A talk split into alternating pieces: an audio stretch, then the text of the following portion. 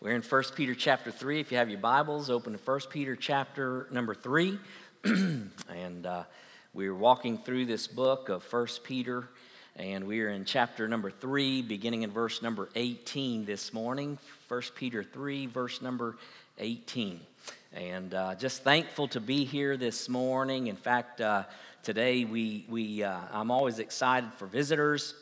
Always excited to see students coming home, but today we have two of them in our service uh, Tanner Sullivan, who uh, is serving in the Navy, and Ethan Smith is in the Air Force, and both of them are here today. And so I'm grateful that, that you guys are here. Saw you at a distance. I don't even know where you're sitting, but I'm glad you're here.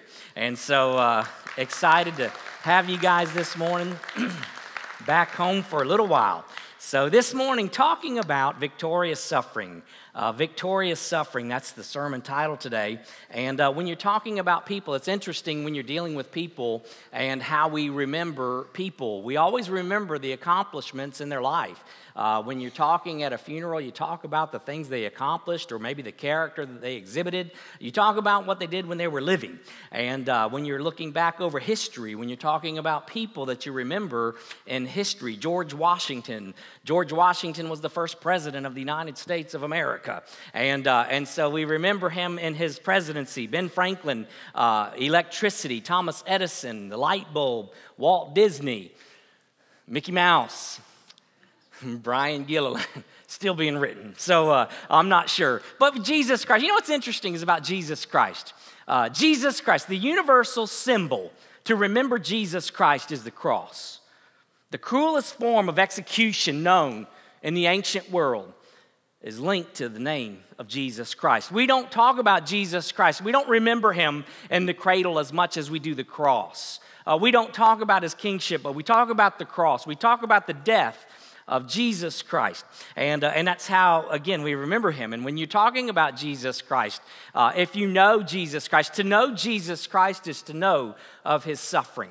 And uh, this morning we're talking about this passage of Scripture where Peter is writing this letter. And, uh, and the whole purpose for the letter is, is to encourage saints who are in the midst of struggles uh, because we're going to struggle along the way. We live life in a broken world. And, uh, and, and the Bible's very clear. In fact, it says, hey, if you're seriously seeking to honor the Lord Jesus Christ with all of your heart, with all of your soul, with all of your strength, then you can expect some suffering along the way. You can expect some persecution to happen in your life along the way. Peter is writing to a group of people who are very, very much aware of intense persecution. Uh, we're talking about people who were living life on run uh, because of their faith in the Lord Jesus Christ. So Peter's writing to them and he's encouraging them along the way to stand strong. Uh, uh to stand strong when you're experiencing suffering. Last week we talked about uh, uh, uh, to do right when wronged. And, and that's a strong message when you're talking about uh, faced with persecution, faced with people that don't like you, faced with people that are coming after you, and to be able to love them, to do right when wronged is a difficult message. And, and so Peter, he, he, after exhorting them, he shifts it and he says, But, but, but let me just remind you uh, that Jesus Christ suffered greatly. And that's what he does in this letter. He, he, he, he knows, he's anticipating his crowd's response. The crowd's response is, Good night. That's difficult to do. And he's saying, Yeah, it's difficult to do, but remember what Jesus Christ did. Uh, the, the writer of Hebrews did the same thing. Remember in the, in, in the book of Hebrews, when you're reading through there, Hebrews chapter number 11, we call it Faith's Hall of Fame.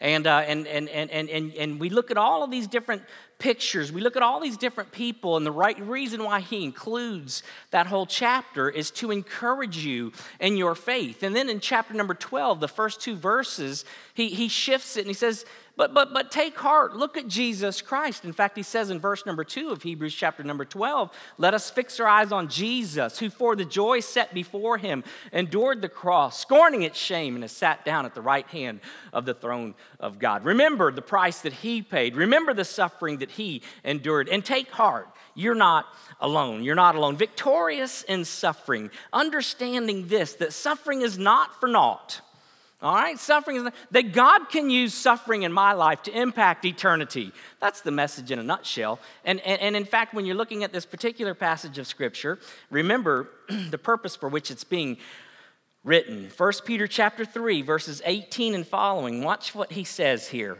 For Christ also died for sins once for all, the just for the unjust, so that he might bring us to God, having been put to death in the flesh, but made alive in the spirit, in which also he went and made proclamation to the spirits now in prison, who once were disobedient when the patience of God kept waiting in the days of Noah during the construction of the ark, in which a few, that is, eight persons, were brought safely through the water. Corresponding to that, baptism now saves you.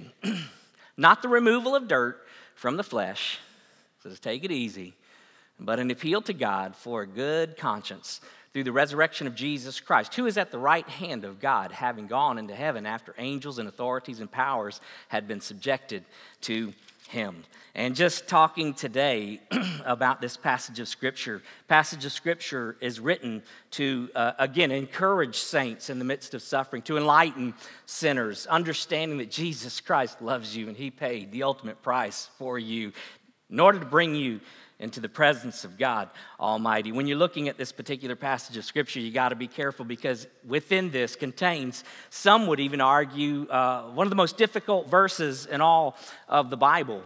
Uh, and, so, and so there's no room for dogmatism when you're talking about some of the mysteries that exist in Scripture, and you find them from here to there.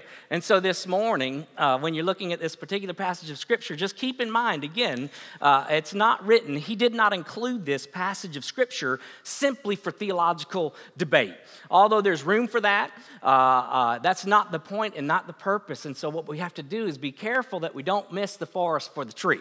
And so, with that being said this morning, he talks and he, and he says, Hey, I want you to look at four things in this particular passage of scripture today. Number one, the crucifixion of Christ. The crucifixion of Christ. Verse number 18 For Christ also died for sins once for all, the just for the unjust, so that he might bring us to God. And then he goes on from there. But he's talking about, again, the crucifixion of Jesus Christ. Also, he begins, For Christ also died. And it's pulling us back to the text from last week. It's pulling us back saying, Hey, listen, I know that you're going to go through suffering, and I know there's going to be some difficult days along the way. But can I tell you something? Christ suffered ultimate suffering for you and for me. So he's just reminding them. He says, He died once for all. And when you're talking about every law, every law has a penalty. The laws uh, known to man, every law known to man has a penalty that goes with it. Or else, how absurd would it be to have a law with no penalty? An unenforceable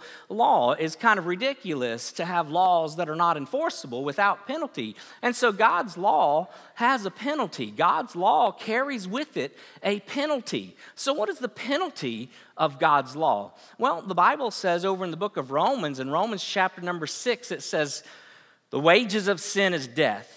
But the gift of God is eternal life through Jesus Christ. So the wages, in other words, in other words, the penalty for breaking God's law is death. And the Bible says that all of us have broken God's law. Romans chapter number 3 and verse number 23. For all of us, all of us have sinned and fallen short of the glory of God. What does that mean? That means that I am guilty of breaking God's law.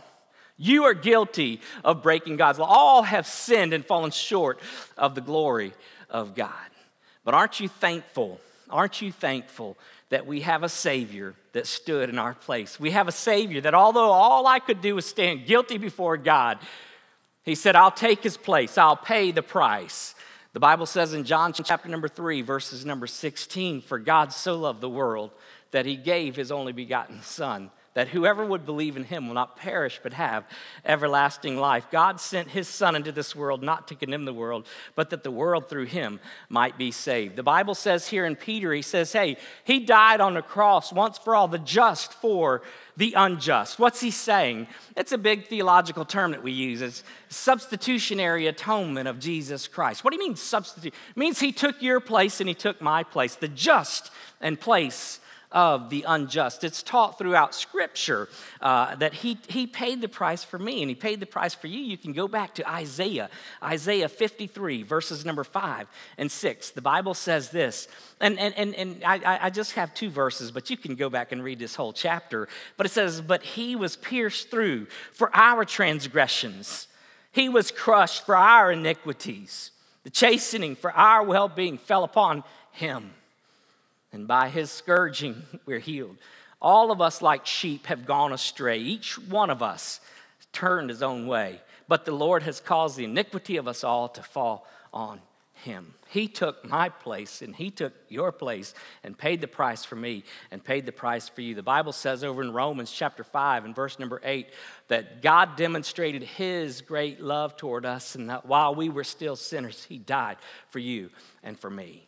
The Bible says over in 2 Corinthians chapter number 5 and verse number 21, it says, he made, he made, God made him who knew no sin, the sinless Son of God, Jesus Christ. God made him who knew no sin to be sin so that we might become the righteousness of him. You know what that means? That means that the righteousness of Jesus Christ has been imputed, has been given, granted to your account and to my account. That's why I can stand before him. That's what he did for me, and that's what he did for you. He suffered incredible agony. When you're talking about the agony of the crucifixion of Jesus Christ, don't walk over it too quickly. He's writing again to help us remember listen, you might go through difficult days, but it doesn't compare to the suffering of the Son of God. And it was, it was not even justified for him, for him. He took my place and he took your place. When you're talking about the scourging of Jesus Christ, in other words, they would take the whips and they would rip flesh from his body Ultimately, the, the, the, the, the goal is, is, is let me see how close we can take him to death without killing the man. And after that, they put a robe on him and mocked him and beat him, tossing him around. And then they took him and put a crown of thorns into his head. And after that, they took the spikes and nailed them into his hands and his feet, hung him on a cross. He suffered for you and for me. That's the price he was willing to pay for me and for you. Remember what he did. And the Bible says the just for the unjust, but, but that he did it and it's complete. Hebrews 10, verses number 11 through 14. Hebrews 10, verses 11 through 14. Every priest stands daily ministering and offering time after time the same sacrifices, which can never take away sins. But he, having offering, offered one sacrifice for sins for all time, sat down at the right hand of God, waiting from that time onward until his enemies be made a footstool for his feet. For by one offering he has perfected for all time those who are sanctified. Jesus Christ paid the price in full. Why did he do it? Same in this same verse, so that he might bring us to God. So that he might bring us to God. you know, it's interesting that the term used uh, to describe bringing us to God is a term that's describing uh, actually a, a, person that's in the kingdom and, and, and a kingdom, an earthly kingdom. It's, it's kind of like a, a credentials committee of one. In other words, is this, is this visitor, is this visitor welcome into the presence of the king? And, and, and he looks at them and he determines whether or not I can bring this, whether or not I can usher this person into the presence of the king. And he's saying, hey, listen, today I am bringing you into the presence of the king of kings.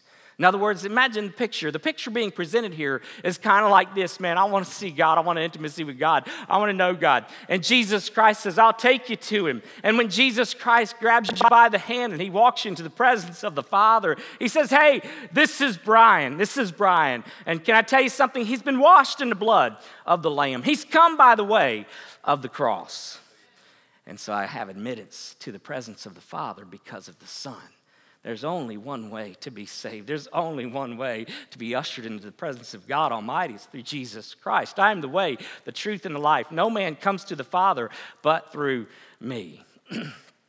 if you've never called on his name, I would encourage you to call on his name today. There's only one way to be saved. Remember the crucifixion of Christ. And then he goes on from there, verse number 18, the second half. He says, having been put to death in the flesh, but made alive in the spirit, in which he also went and made proclamation to the spirits in prison who once were disobedient when the patience of God kept waiting in the days of Noah during the, the construction of the ark, in which a few, that is, eight persons, were brought safely through the water. And it goes on from there. But he's talking about, secondly, remember and reflect on uh, uh, the proclamation of Christ, the proclamation of Christ. It's interesting in this particular passage of Scripture because he's talking about here in this passage of Scripture what happened.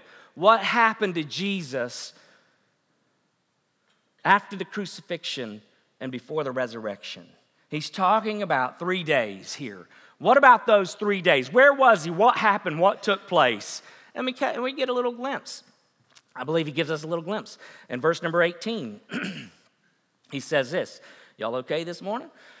here we are, having been put to death in the flesh, but made alive in the spirit. And when you're talking about the spirit, you may have the KJV and it says the big Holy Spirit, it says the big S, capital S. Uh, but the problem with that is the definite article is not included there. And so we're talking about a little less. We're talking about uh, the contrast between uh, the flesh and the spirit. In other words, when you're talking about Jesus Christ, he's not just saying this is the Holy Spirit of God, he's talking about in his humanity. Uh, verse Luke 23, uh, verse number 46. Luke 23 and verse number 46. And the Bible says this And Jesus, crying out with a loud voice, said, Father, into your hands I commit my spirit. Having said this, he breathed his last. In other words, there's the flesh and then there's the spirit. And each one of us possess that. In fact, whenever we die, whenever I die, one day I'm going to breathe my last breath. And my physical body's going to die, but my spirit won't. In fact, the Bible says this man, my, my, my flesh is dying daily. I feel it. my flesh is dying daily, but my spirit's being renewed every day. I'm, I'm alive more today than I've ever been.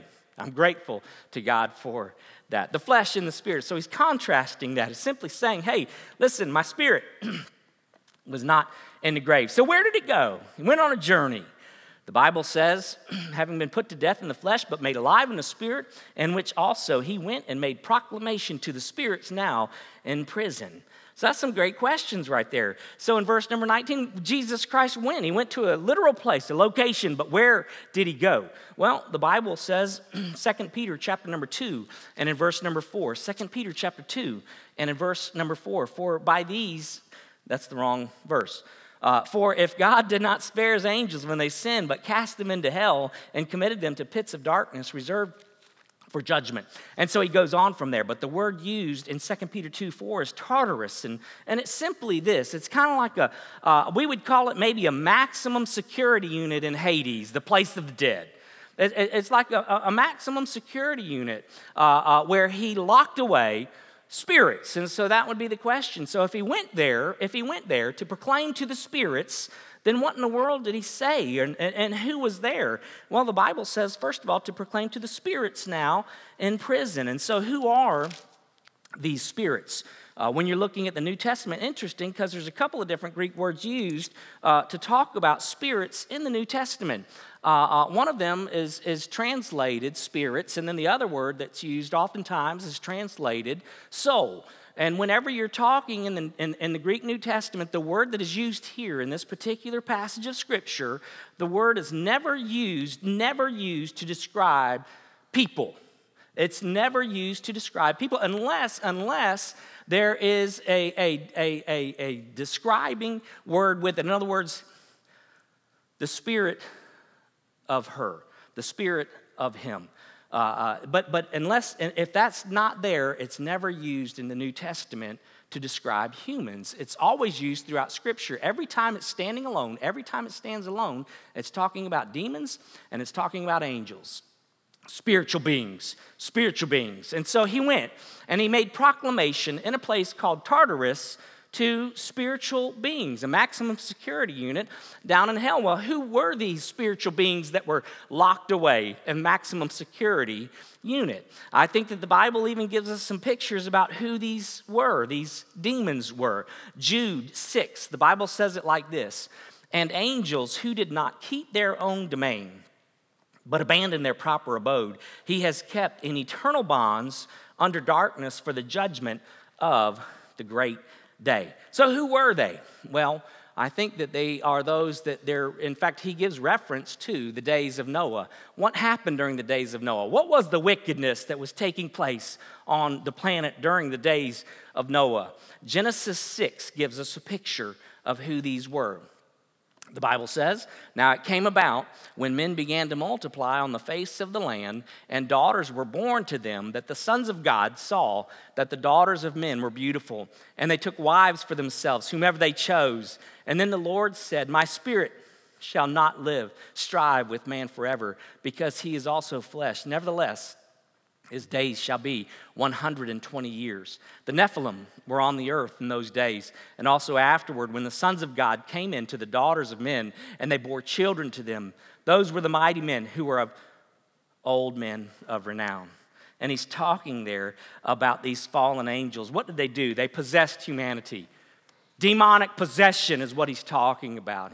There are some people that struggle with demonic possession but I would say read the Gospels even when Jesus Christ delivered people from demonic possession. It is such a thing.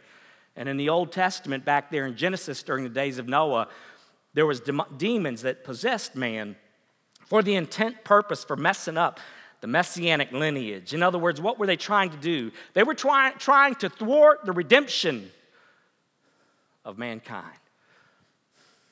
And they committed deeds of wickedness and God took them and locked them away. And so the Bible says Jesus went there in spirit. Uh, he says, and who once were disobedient, let me, let me back up here, verse number 19, in which he also went and made proclamation to the spirits now in prison. So the question would be not just who is there, who did he talk to, but what did he say? And, uh, and so he made proclamation. We don't have the entire message, we don't have the message in its entirety. But what we do have to be careful of is he's not talking, hey, he's not talking about purgatory. He's not talking about a second chance. He's not talking about a holding place where maybe I might get a second chance after I die not what he's talking about. In fact, in fact, this is the verse that, that, that, that, that Catholicism has built that whole idea of purgatory around. But he's not talking about human people. He's talking about demons that are locked away. And, and furthermore, when, we, when, we, when we're talking about the message that he delivered, the message that he delivered, there's a couple of words again that are used in the Greek to talk about the proclamation, uh, kerusso. And, and, and kerusso is simply declaration. It's, it's a person that goes before before a king to, to declare maybe his deeds or maybe his presence uh, among you. And so it's not the word uh, that we would use for evangelism, same word, root word used for evangelism, oftentimes uh, translated the proclamation of the gospel. He's not preaching the gospel, he's making an announcement. So, why did he go and make an announcement to demons that are locked away in a maximum security unit in hell? You answer that one. I don't know. What was the announcement? I'm not sure that one. I'm not 100% sure. But I bet you maybe he came into the presence of these fellows and just wanted to say, hey, he bruised me, but I crushed his head. It's finished. You can't thwart it. It's finished. It's done. I am king. I'm king. I conquered death. I defeated the enemy. And I am alive forevermore. Maybe that was the message. Maybe that was the message. I don't know what he gave, but he gave a message. and you know what the Bible says in Philippians chapter 2, verses 10 and 11? The Bible says in Philippians 2, verses 10 and 11, so that at the name of Jesus, every knee will bow of those who are in heaven and on earth and under the earth, and that every tongue will confess that Jesus Christ is Lord to the glory of God the Father. It was a declaration of his kingship. The salvation of Christ goes on to give a picture. Interesting how he's writing this letter because he's writing and, and, and he talks about the days of Noah and then he links the days of Noah to baptism. And, uh, and he's basically saying, hey, the salvation of Christ. What, what, what was accomplished? What was accomplished? Salvation. Salvation. Just like in the days of Noah. Uh, when you're talking about salvation. And so it's a picture. Verses number 20 and 21. It says, uh, During the construction of the ark, in which a few, that is, eight persons, were brought safely through the water, corresponding to that, or in like manner, or an antitype uh, similar to uh, uh, uh, the ark. In other words, what's he saying? He's saying, hey, there's a picture of salvation. Remember the salvation accomplished. Remember the salvation accomplished by God. What a beautiful picture of salvation is the ark when you go back to uh, the Old Testament. Doesn't mean that it wasn't literal. I, I, believe it was literal. I believe there was a flood that flooded the entire planet, not just pieces and parts, but the entire planet, wiping out humanity because the judgment of God fell. That's what the rain represents the judgment of God falling on mankind. But God made a way. And there wasn't but one way. There was only one. If you ever saw that movie called Noah, if you ever watch that movie, in, in don't, don't go see it. Don't waste your time. Because that Noah thing, all, all the only thing they got right was there's a man named Noah, there was a flood. Everything else is wrong if you watch the movie. But the Bible is clear about Noah the Bible does say, man, during the days of Noah, there was an ark, but there was only one ark. There weren't any dinghies, there weren't any extra floating devices. There was an ark, one boat, one boat, one cross, one door, one door. There weren't any stowaways that get on board. Doesn't happen that way. And you know what happened when Noah constructed the ark? He put pitch why did he put pitch? To waterproof the ark, so that not one drop of judgment could hit those inside of the ark. That's what the pitch was. You know what's interesting is the same word for pitch is atonement. Atonement. And that's what the cross does for you and for me. Do you know that when I'm washed in the blood and then when I come in through one door, through Jesus Christ, that I'll never experience the judgment of God? What a beautiful picture is that. Hey, it's a rocky ride sometimes, but I'll be delivered safely to the other side. And by the way, it's not about how tight I hold on because I'm secure. I'm secure. It speaks to the assurance of our salvation, the ark. But then he says, in like manner, just like that's a picture of salvation of mankind, just like the ark in the Old Testament is a picture, so is baptism. So is baptism. It's a picture and, and, and, by the way, when you're talking about this verse of Scripture, be careful because watch what he says here. he says, corresponding to that, uh, in other words, just like that, just like that picture that's presented there, baptism now saves you. Uh, not the removal of dirt from the flesh, but an appeal to God for a good conscience through the resurrection of Jesus Christ. In other words, he's saying, hey, this is not written, this is not about what we would call uh, baptismal regeneration. In other words, my baptism didn't save me. Baptism doesn't save me. It has no, we would call soteriological effect on my being. I'm not saved because of my because of my baptism. It's not what saved me. But it presents an incredible picture of what saves me.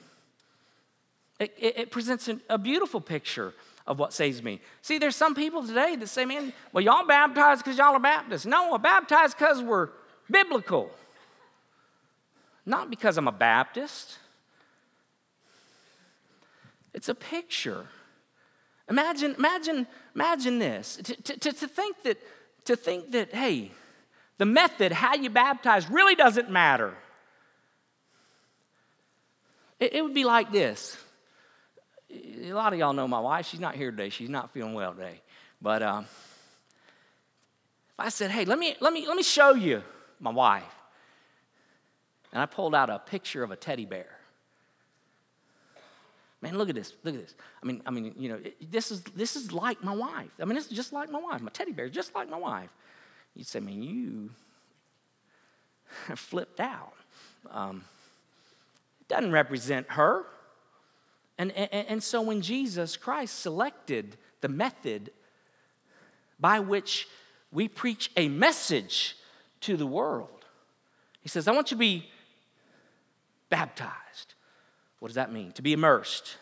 Why? Because it's a message being proclaimed. It's a picture of my salvation. It's a picture. Think about what immersion is. Immersion, Jesus Christ. I'm placing my faith in Jesus Christ, the one who came, the one who lived, the one who died and was buried. And we have this watery grave that we picture, and we don't hold him down for three days. Sometimes I want to, but we don't hold him down for three days. But it's a picture, it's symbolizing who I'm placing my faith in, that Jesus Christ died, and I believe that He conquered death and that He came back up.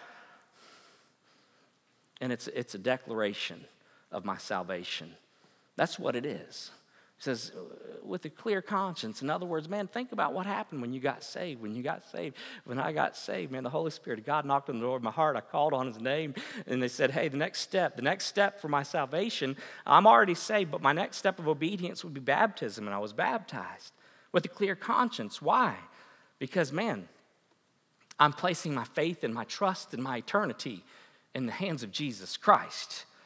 And here's a picture, outward picture of what's happened on the inside. Baptism does matter. It does matter. so he says, the salvation of Jesus Christ. What was accomplished through the suffering? Salvation. But not only salvation, but the exaltation. Jesus Christ went back and assumed his rightful position on the throne. The Bible says in verse 22 who is at the right hand of God, having gone into heaven after angels and authorities and powers had been subjected to him. So today, when we talk about the Lord Jesus Christ, it's not robed in his humility any longer. What we see is him in all of his splendor and all of his majesty. And one of these days, we will have the privilege to be able to see him face to face. What a day! That's going to be. What was accomplished through his suffering? Victory. Changed all of eternity. Changed all of eternity.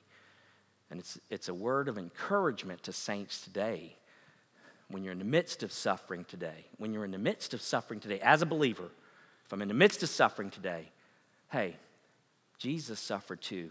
And he can take your suffering and he can take my suffering and use it to impact all of eternity if you've never called on the name of the Lord Jesus Christ, I would invite you, call on the name of Jesus Christ today. He loves you, desires an intimate relationship with you. Your sin separates you from God. How else? How else will you bridge the gap that exists created by your sin?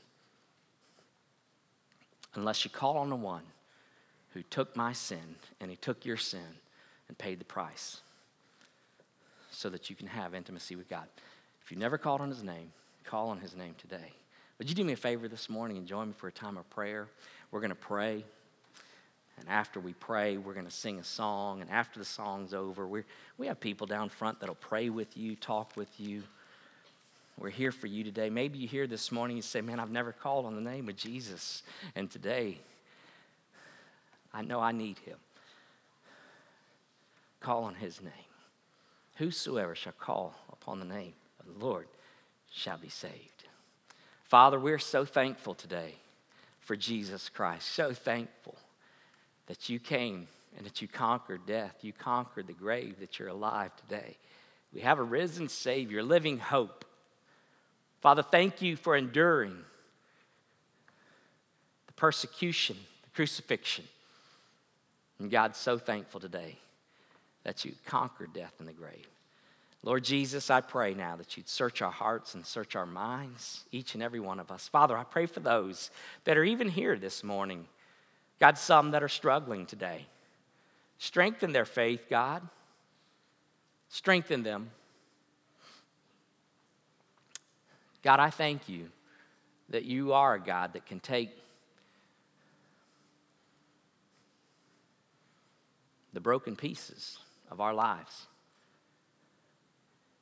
and create something beautiful. God, thank you for your grace. Thank you for your mercy. Thank you for your love. I pray that we bring honor and glory to your name in all we do and all we say. In the name of Jesus Christ, we pray. Amen.